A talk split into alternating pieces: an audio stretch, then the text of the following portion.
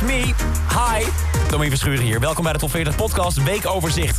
Ik ga je bijpraten over de lijst van achtentwintig oktober tweeduizend tweeëntwintig. Administratie van deze week: zestien stijgers, waarvan acht stippen en drie superstippen. vijftien zakkers, vijf zittenblijvers en vier nieuwe binnenkomers.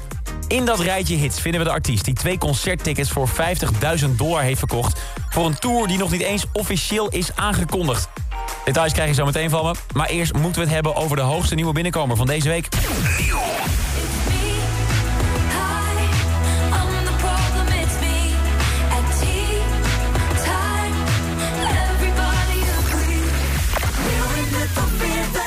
We wisten al dat Taylor Swift een uitputtelijke bron van creativiteit heeft, maar sinds kort weten we ook dat ze een nachtbraker met een slaapprobleem is. Combineer die twee factoren en je krijgt haar vijfde album in twee jaar tijd, Midnights. Een muzikale reis langs haar grootste nachtmerries en fijnste dromen. Allebei de extreme komen voorbij. En elk nummer op dat album is geschreven in het holst van de nacht, wanneer ze weer eens klaar wakker in bed lag. Als ik wat opschrijf midden in de nacht, dan moet ik de volgende ochtend heel erg mijn best doen om nog een klein beetje te kunnen ontcijferen wat ik allemaal precies bedoelde. Een totaal onsamenhangende woordenbrei die op dat moment heel logisch leek. Maar bij Taylor Swift is het een eitje en het lukt gewoon om met dat slaaptekort een heel kloppend album te pennen. En wat voor album. Vorige week vrijdag kwam Midnights uit en het album was nog geen dag oud of ze verbrak al het ene na het andere record. Geen enkel album en geen enkele artiest werd de eerste dag na release zo vaak gestreamd in de geschiedenis van Spotify, Apple Music en Amazon Music. Op Spotify staan alle dertien nummers van het album zelfs op de plekken één tot en met dertien. Daarnaast heeft ze de afgelopen zeven dagen met het album ook nog eens de volgende record verbroken. Hou je vast.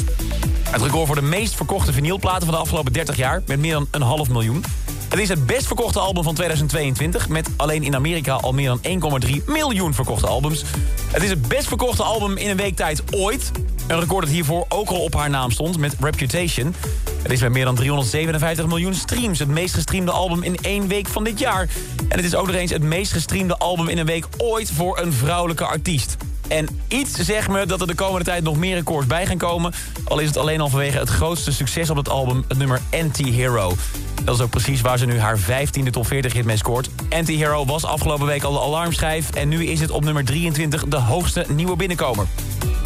Dan gaan we van popkoningin Taylor Swift naar Queen Bee.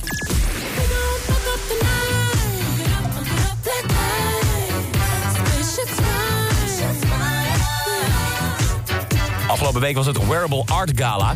En de naam die zegt het al een klein beetje. Het is een grote modeshow waar mensen kleren dragen die je haast kunstwerken zou kunnen noemen. Maar de reden dat ik erover begin, dat heeft te maken met het tweede deel van de avond, de veiling. Ja, grote sterren die bieden allemaal super exclusieve privéspullen aan op de veiling, om zoveel mogelijk geld in te zamelen voor artistieke organisaties en kunstprogramma's voor jongeren in de omgeving van Los Angeles. Eén van die sterren die avond was Beyoncé.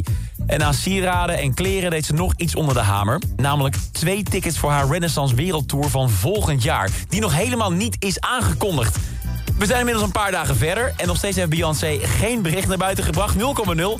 En als je die veiling dus niet had gevolgd, dan had je dit dus nooit kunnen weten.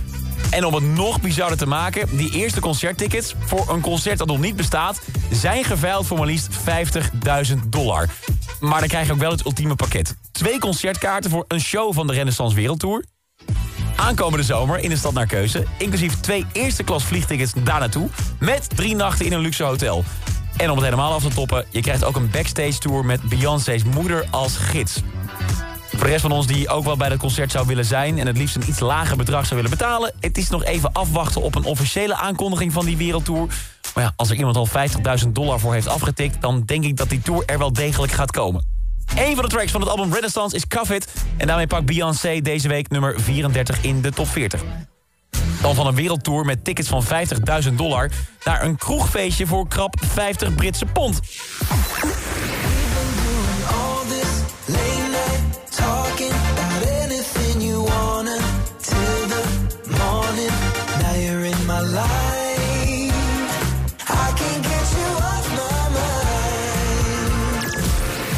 Superster met een groep fans waar je een heel land mee kan vullen, worden er de meest uiteenlopende dingen rondom jou georganiseerd. Releaseparties uiteraard als er een nieuw album uit is, of pubquizzes, karaokeavonden. maar blijkbaar ook brunches. Ik kwam een Facebook-evenement tegen van een lunchroom in de Engelse stad Leeds, dat een speciale Harry Styles brunchdag organiseert. Met anderhalf uur lang onbeperkte drankjes, van sinaasappelsap tot cocktails, gebakken eitjes en avocado toast of vegan pannenkoeken. En daarna komt er ook nog eens een D J langs die drie uur lang hits van Harry Styles in een amazing mega mix gooit. Wel afgewisseld met allemaal houseplaten, want zo stond er in de omschrijving, anders zouden ze gedoe krijgen met vergunningen voor de muziekrechten. Mag ook alleen naar binnen als je je jaren zeventig kleren aantrekt en vijfenveertig pond entree per persoon betaalt. En dan moet je ook nog los bij betalen voor sommige hapjes en drankjes. Nou, uiteraard heeft Harry Styles er persoonlijk helemaal niks mee te maken. Het is niet dat Harry ook maar iets op de menukaart zelf heel graag eet of drinkt, maar dat blijkt dus helemaal niks uit te maken. Die brunch is op negentien november en nu al strak uitverkocht. Ja, plak zijn naam erop en voor je het weet is het uitverkocht. Succes van Harry Styles kent geen grenzen blijkbaar weer. Dat zien we ook in de Nederlandse top veertig. Late Night Talking pakt in de tweeëntwintigste week in de lijst de nummer negenentwintig. En As It Was staat inmiddels al dertig weken in de lijst. Deze week wel op het randje op negenendertig. Inmiddels dus al wel ver van de Nederlandse top tien vandaan, waar As It Was maar liefst vierentwintig weken in stond. Ja, welke hits er deze week wel in de top tien? Vertel ik je nu. Nummer tien. Noodgeval. Goldband op tien. Dit is het noodgeval. Help me uit de vlag. negen. Plus één van Lewis Capaldi. Forget me. Cause I'm not ready to find out you know how to forget me. acht. Alesso en Zara Larsson. Words deze week op acht. I got the way. Chris Cross, Amsterdam.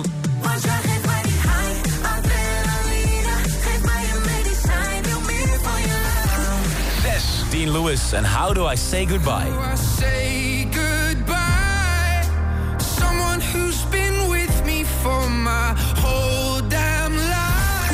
vijf. Kwijt van Suzanne en Freek. Ik heb de wereld dicht gedaan. Laat me maar even kwijt, ik ben even kwijt. vier. Bad Memories, Medusa. Bad memories. One more dream, she said. I think I'm losing my head. Sam Smith, Kim Petras blijven staan op drie.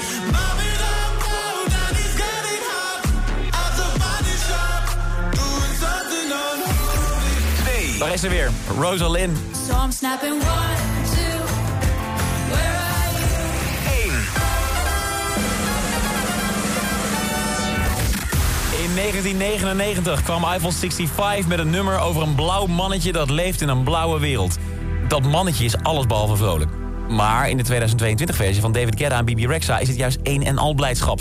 En deze week blijkt opnieuw dat die blije versie net zo goed aanslaat als het origineel. Wat zeg ik, misschien nog wel beter, want voor de zesde week op nummer één... David Guetta, Bebe Rexha en I'm Good Blue.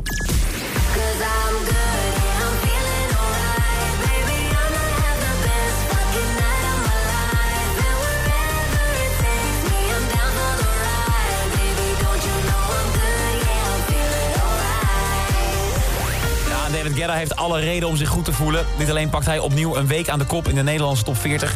ook is dit zijn tweeënvijftigste week in de top drie. Een jaar lang dus. Dat doet hij wel met tien verschillende hits... waarvan deze laatste toch wel het kroonjuweel, het kroonjuweel is... pardon, zijn allereerste nummer één hit. Het ziet ernaar uit dat de concurrentie steeds moordender wordt. Sam Smith en Kim Petras hijgen in de nek met Unholy. Snap van Rosalía staat nog steeds stabiel op nummer twee. En met de binnenkomst van Anti-Hero van Taylor Swift... is daar nog een potentiële nummer één hit bijgekomen. Krijgen we volgende week een nieuwe track aan de top... of houden David Guetta, de nummer twee D J van de wereld... en Bebe Rexha gewoon nog een week stand? Dat weten we volgende week in een nieuwe top veertig. Iedere werkdag hoor je op Q-Music in de Q-Music middagshow... even na zes uur hoe de nieuwe lijst vorm krijgt in de top veertig update. En de nieuwe top veertig is er deze vrijdag weer vanaf twee uur bij Q-Music. Dit is een podcast van Q-Music, A D en de aangesloten regionale dagbladen... Wil je meer podcast luisteren? Ga dan naar a d punt n l slash podcast... of naar de site van jouw regionale dagblad slash podcast.